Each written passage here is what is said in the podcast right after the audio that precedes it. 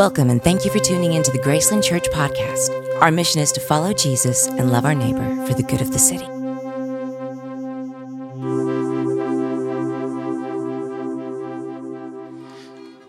So, in our home, we have a rule that kids are not allowed to eat in the living room.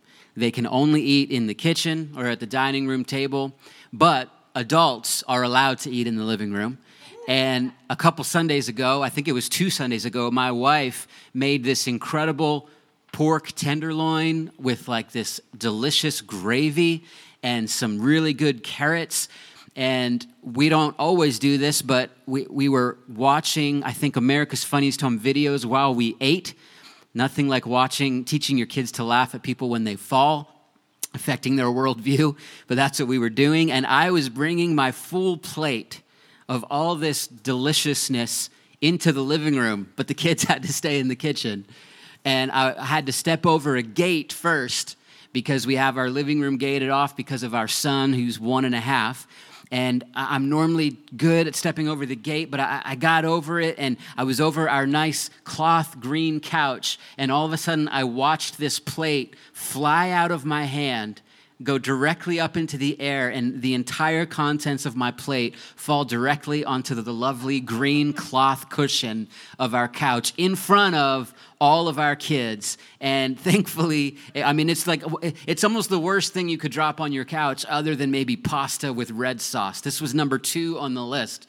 And somehow we were able to get most of the stain and smell out. But now my kids uh, don't trust me to eat in my own living room. And if I'm honest, I get really nervous anytime I'm bringing any kind of food into the living room. I have some genuine fear about it. I've also had lots of experiences in my life where I have felt more and more fearful in deeper ways and more and more discouraged in deeper ways. Um, I know many people in our nation right now are dealing with all kinds of pain and hurt and fear and confusion and challenges. And I want to share a message today that's simply entitled, Do Not Be Afraid or Discouraged. The context is the book of Second Chronicles, and let me set it up a little bit for you. We're talking about the people of Israel who were the people of God, and the Lord would lead them, and they would have battles with other nations. And now, we have to understand the progressive revelation of Scripture. This is the Old Testament. Now, in the New Testament, we have the full revelation of who God is in the person of Jesus Christ. And we're able to look at the Old Testament, particularly battles, and we're able to understand spiritual warfare. And I'm going to explain more as we go on, but I wanted to set the stage a little bit with that. So, reading from Second Chronicles 20, verses 1 through 2. After this, the Moabites and Ammonites, with some of the Meunites, which are just different people groups, came to wage war against Jehoshaphat. Jehoshaphat was the king of Israel at the time.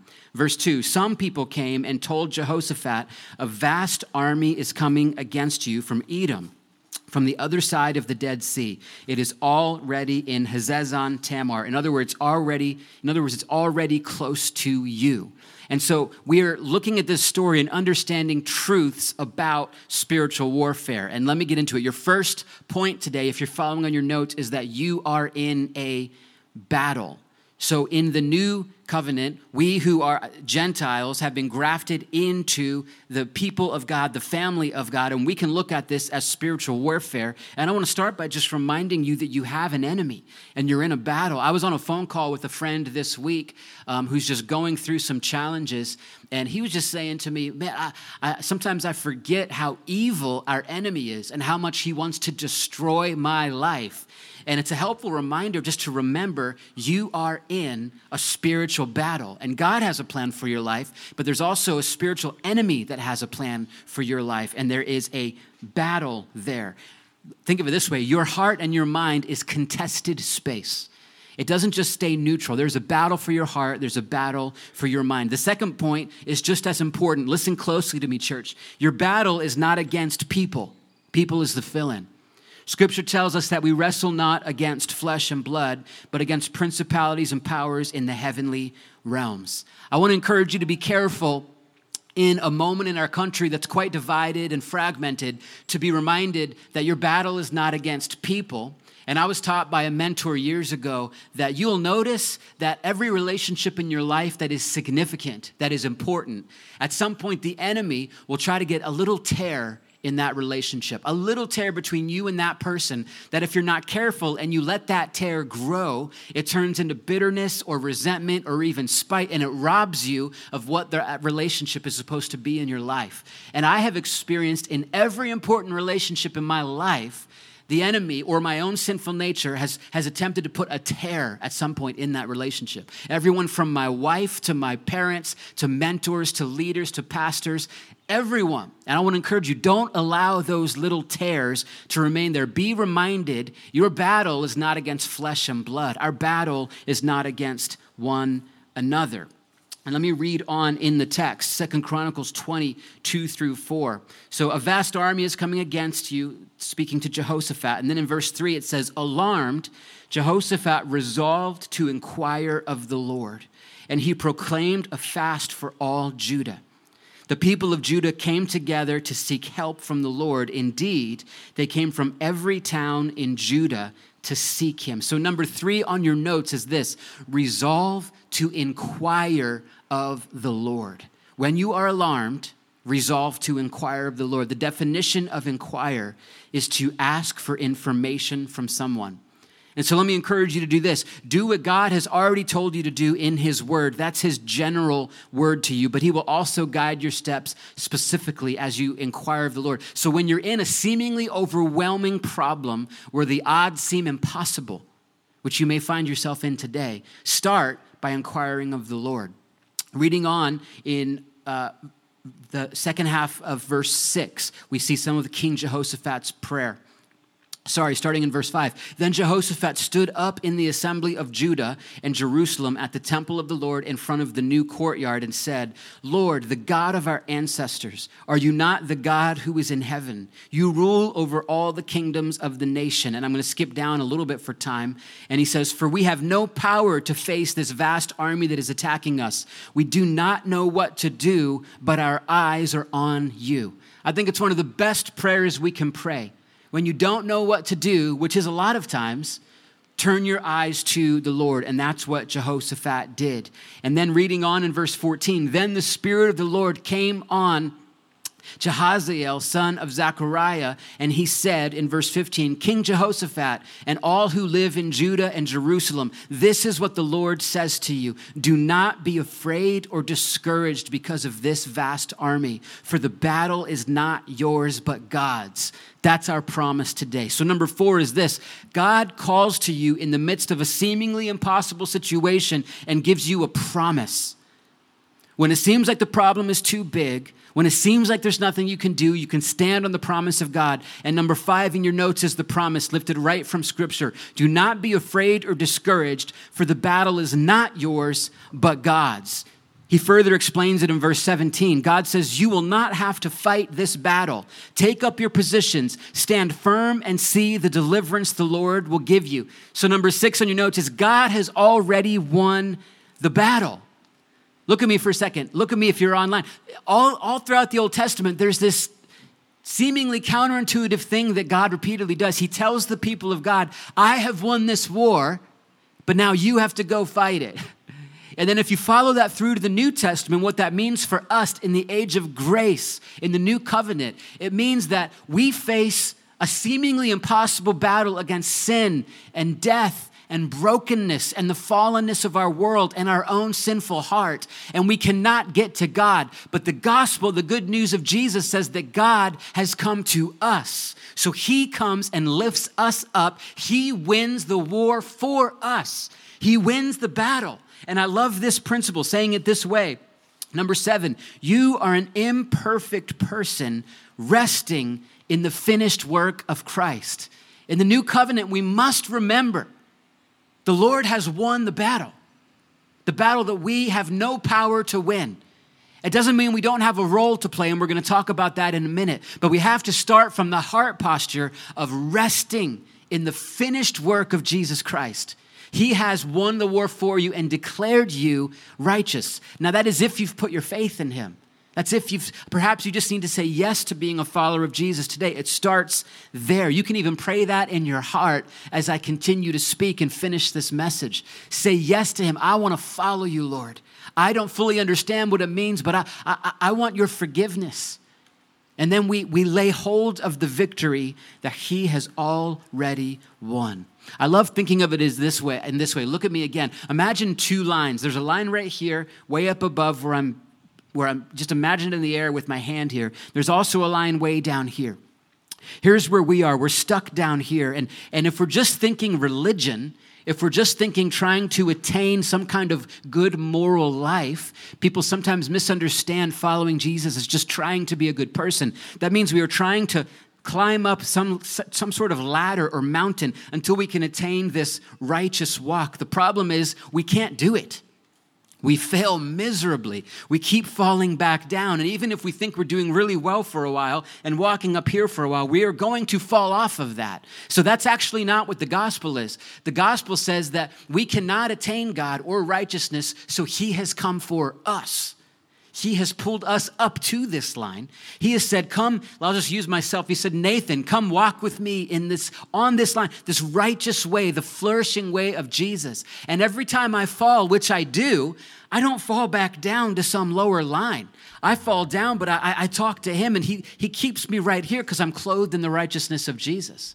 So I am unfinished. I'm trying to live out the reality of what it is to walk on this line, but I don't get it right all the time, but I stay on that line because I've accepted the good news of Jesus. Give me a honk or something if you're understanding what I'm saying. That is what the gospel is. It's very different. It's very, very different uh, than moralism or trying to attain salvation. And that is very, very good news for us today. Now, here's how I want to close. Number eight, the battle is not yours, but you still have a role to play in it. Remember what God says to the people of Israel. He says, I have won this war, but you must still go take, take your place on the front line of this battle, is what he said to him. Let's read out of Second Chronicles, starting in verse 17. God says, You will not have to fight this battle. Take up your positions. What? You will not have to fight this battle. Take up your positions. Stand firm and see the deliverance the Lord will give you. Do not be afraid. Do not be discouraged. Go out to face them tomorrow, and the Lord will fight for you. And then here comes the most counterintuitive, beautiful kingdom of God part. Jehoshaphat appointed men to sing to the Lord and to praise him for the splendor of his holiness as they went out at the head of the army, saying this Give thanks to the Lord, for his love endures forever. And track with me, as they began to sing and praise, the Lord set ambushes against the men of Ammon and Moab and Mount Seir who were invading Judah, and they were defeated. Now, stick with me, I'm reading on. Verse 27 Then, led by Jehoshaphat, all the men of Judah and Jerusalem returned joyfully, for the Lord had given them cause to rejoice over their enemies. They entered Jerusalem and went to the temple of the Lord with harps and lyres and trumpets. The fear of God came on all the surrounding kingdoms when they heard how the Lord had fought against the enemies of Israel. And the kingdom of Jehoshaphat was at peace. And listen here, for God had given him rest on every side. So, how did this happen? How was this battle won? Here's number nine, our closing point. Your role is to worship God and declare his promises on the front line of the battle. That's what the people of God did. And the Lord then won the war for them. So, whenever you are alarmed about something, like Jehoshaphat in the, middle, in the beginning of this story, inquire of the Lord Remind yourself of the good news of Jesus and then worship, as Nick says, your brains out. I was going to say your heart out. That sounds more pastory, but he says worship your heart. You don't worship because you feel like it. You don't worship because you feel like you've had a good day. You don't worship because you feel like you are self righteous in some way. You don't worship because you've done well. You worship because God has done well. You worship because God is God and He's won the victory. And so, at any moment of any day, no matter where you find yourself, you can take part in this and fulfilling your role by worshiping God declaring his promises. So that's what we are going to do to close out this service. We're going to worship him with all our heart. And that's that song says, This is how I fight my battles. It may look like I'm surrounded. Is that what Can I give you an encouragement just as as your pastor, as your friend, as your brother? You know, I alluded to the fragmentation of our country, the division, uh, all the stuff going on. There's also a lot of unity, as we know, um, but there's a lot going on. You know, tensions are high, emotions are high. One of the things I really want to encourage you is have healthy conversations with people that have different perspectives than you. We are of a different kingdom. We are of a different mindset. We are of a higher allegiance than anything that divides us. And in difficult moments like this, it is the moment for the church to shine bright. It is the moment for the church of Jesus Christ to demonstrate a different kingdom and a different way, the way of Jesus Christ. This is the moment to do it. But I just want to call to you, uh, just from humility, and I'm with you in this. Come with this sort of posture. Start with searching your own heart. Search me and know me, God. I bring myself humbly before you. Just come with that posture, because that's our posture as followers of Jesus. And then I encourage you to have conversations with people that are different than you. You know, two of the phone calls, two, two of the communications I had this week, one were with uh, one of my best friends who's an African American in Los Angeles who was in my church for years when I pastored there, who's a successful artist and businessman. And I called him, and all I said was, um, Tell me how you're doing tell me what's happening with you. And we're close friends. And so he shoots really straight with me. And he's hurt and angry. That's how he's doing. Now he's hopeful. He's a follower of Christ, but he's going through a lot. It's a challenging time for him. He's raising two beautiful, young African American, actually mixed girls that are two of my daughter's best friends. And I cried with them on the phone about the reality that he's going through. I also had communication with another member of our church that was in LA who's still there, who's LAPD. And I wanted to see how he was doing. He's a young man, I think he's still in his 20s. And he's been going through the challenges of being a police officer right now. And I heard his pain and his challenge, and I heard his exhaustion in the middle of all this. And he's a white man. And I weep with him as well. And he's going through difficulty and I'm learning from having humble conversations. Are you tracking with me, church? I want to encourage you to have conversations. And what I do, those two guys that I mentioned right there, I'm not with in person, but metaphorically, I stand and I hold both of their hands and I sing. It may look like we're surrounded, but we're surrounded by you.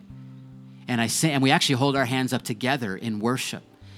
And, and there are a few false um, dichotomies that we don't have to we don't have to succumb to as followers of Christ. I personally believe that I will never perfectly fit with a political party because I have a higher allegiance. I don't make my decisions based on that. I make my decisions based on the kingdom of light versus the kingdom of darkness. My allegiance is to Jesus. And let me encourage you if you feel like you don't just perfectly fit, or if you feel a little defensive this way or that way, you're in good company. I think everybody's feeling a little bit like that. But have the healthy conversations. Keep your allegiance where it needs to be. Are you with me, church? Doesn't mean we don't pray for our government leaders. Of course, we pray, we stand, we vote, we participate, do all those things. But we have a higher allegiance. We're a part of a different kingdom.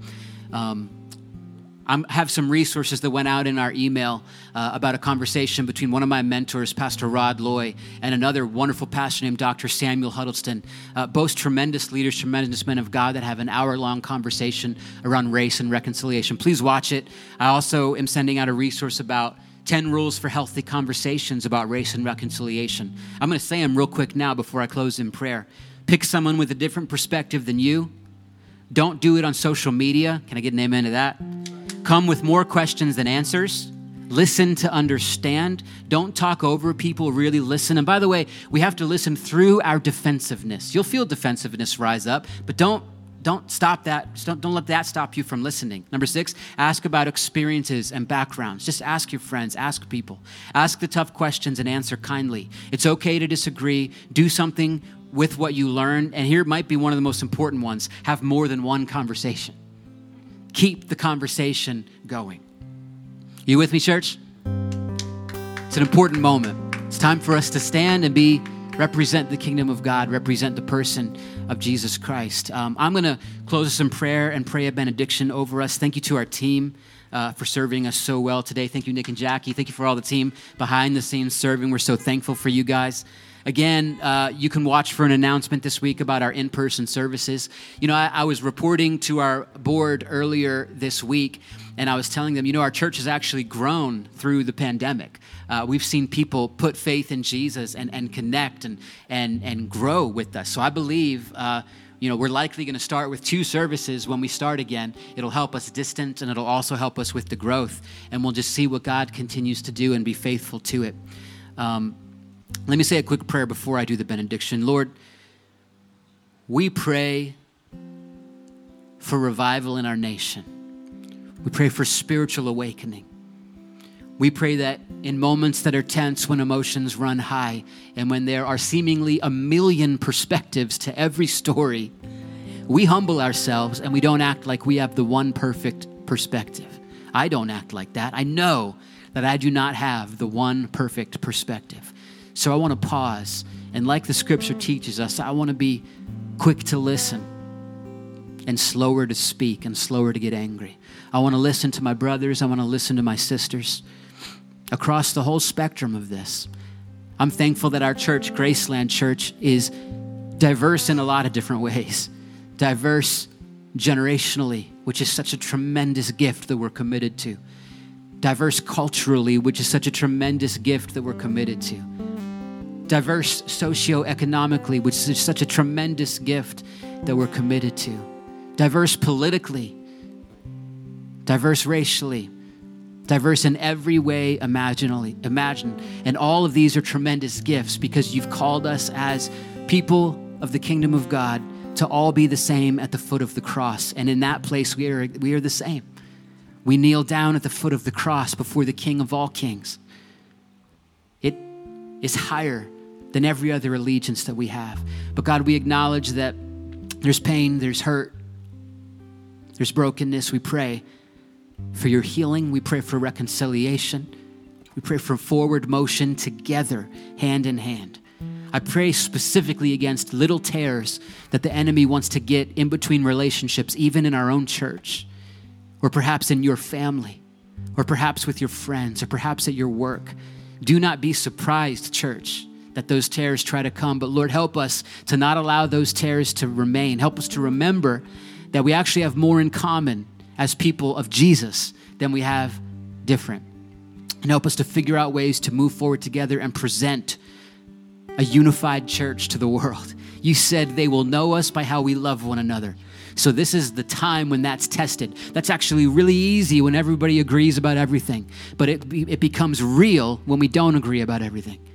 And the reality of life is we don't agree about everything, but we will love each other with all our heart. And that will be a testimony to the world. And I pray that Graceland Church will be a part of that testimony and a part of that story. In Jesus' name we pray. Amen. Thank you for listening, church. We love you. I'm going to pray this benediction over you and we'll be dismissed. Now, to him who is able to strengthen you according to the gospel and the preaching of Jesus Christ, according to the revelation of the mystery that was kept secret for long ages but has now been disclosed, and through the prophetic writings has been made known to all nations, according to the command of the eternal God, to bring about the obedience of faith to the only wise God be glory forevermore through Jesus Christ. And that's out of Romans 16, 25 to 27. And it's in Jesus' name we pray. Amen. Love you, church. Thank you for being here. Have a wonderful afternoon. See you guys soon.